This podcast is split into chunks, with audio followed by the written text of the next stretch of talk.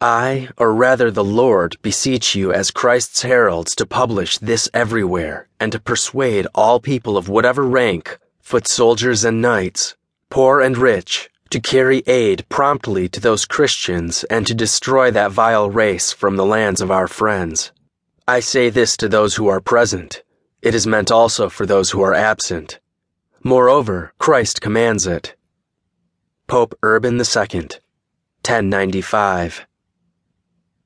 Of the many campaigns during the Middle Ages, few are as remarkable or seemingly impossible to win at the start as the First Crusade, 1095 to 1099, and the true crowning achievement of that crusade, which resulted in two centuries of Western European Christian states in the Middle East and the permanent firing of the European imagination, was the conquest of Jerusalem on July 15, 1099, after three weeks of siege.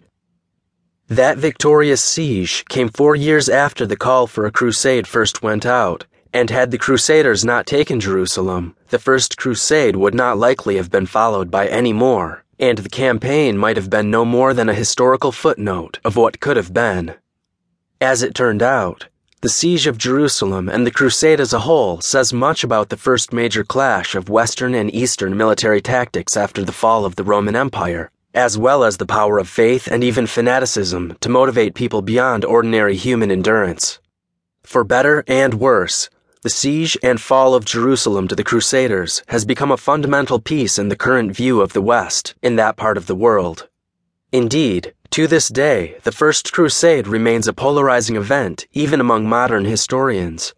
For some, the Crusaders were heroes and saints and for others, they were devils who disrupted the peaceful local sects of Muslims, Jews, and Christians, establishing an alien colony that heralded modern European imperialism.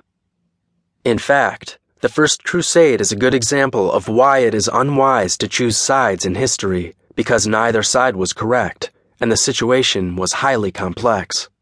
Though it went largely unremarked in the Islamic world at the time, the First Crusade has since become a contentious symbol of European imperialism in the Middle East.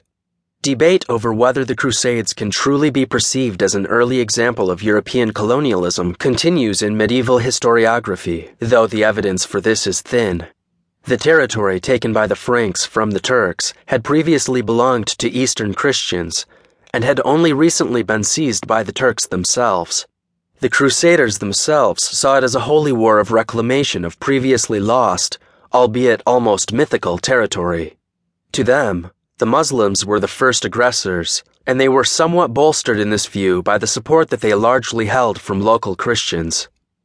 As with many important events in the Middle Ages, the contemporary sources for the First Crusade are few, and fewer still for the siege itself.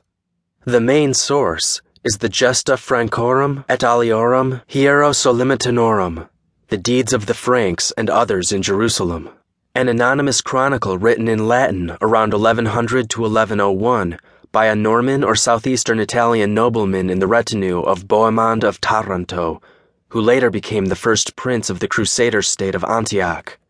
Naturally, this gives the Frankish, Latin Christian, point of view of the Crusade from a specific class so it must be used with some care.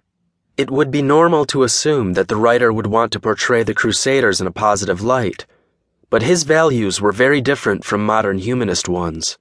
Patently impossible details, such as the high numbers, well over the estimated population of the city, of those massacred, and the now ludicrous detail of Crusaders riding in blood, quote, up to their knees and their bridle reins, end quote a detail copied from the book of Revelation, chapter 14, verse 20, show an attempt to exaggerate the numbers of dead as a way of increasing the theme of righteous slaughter.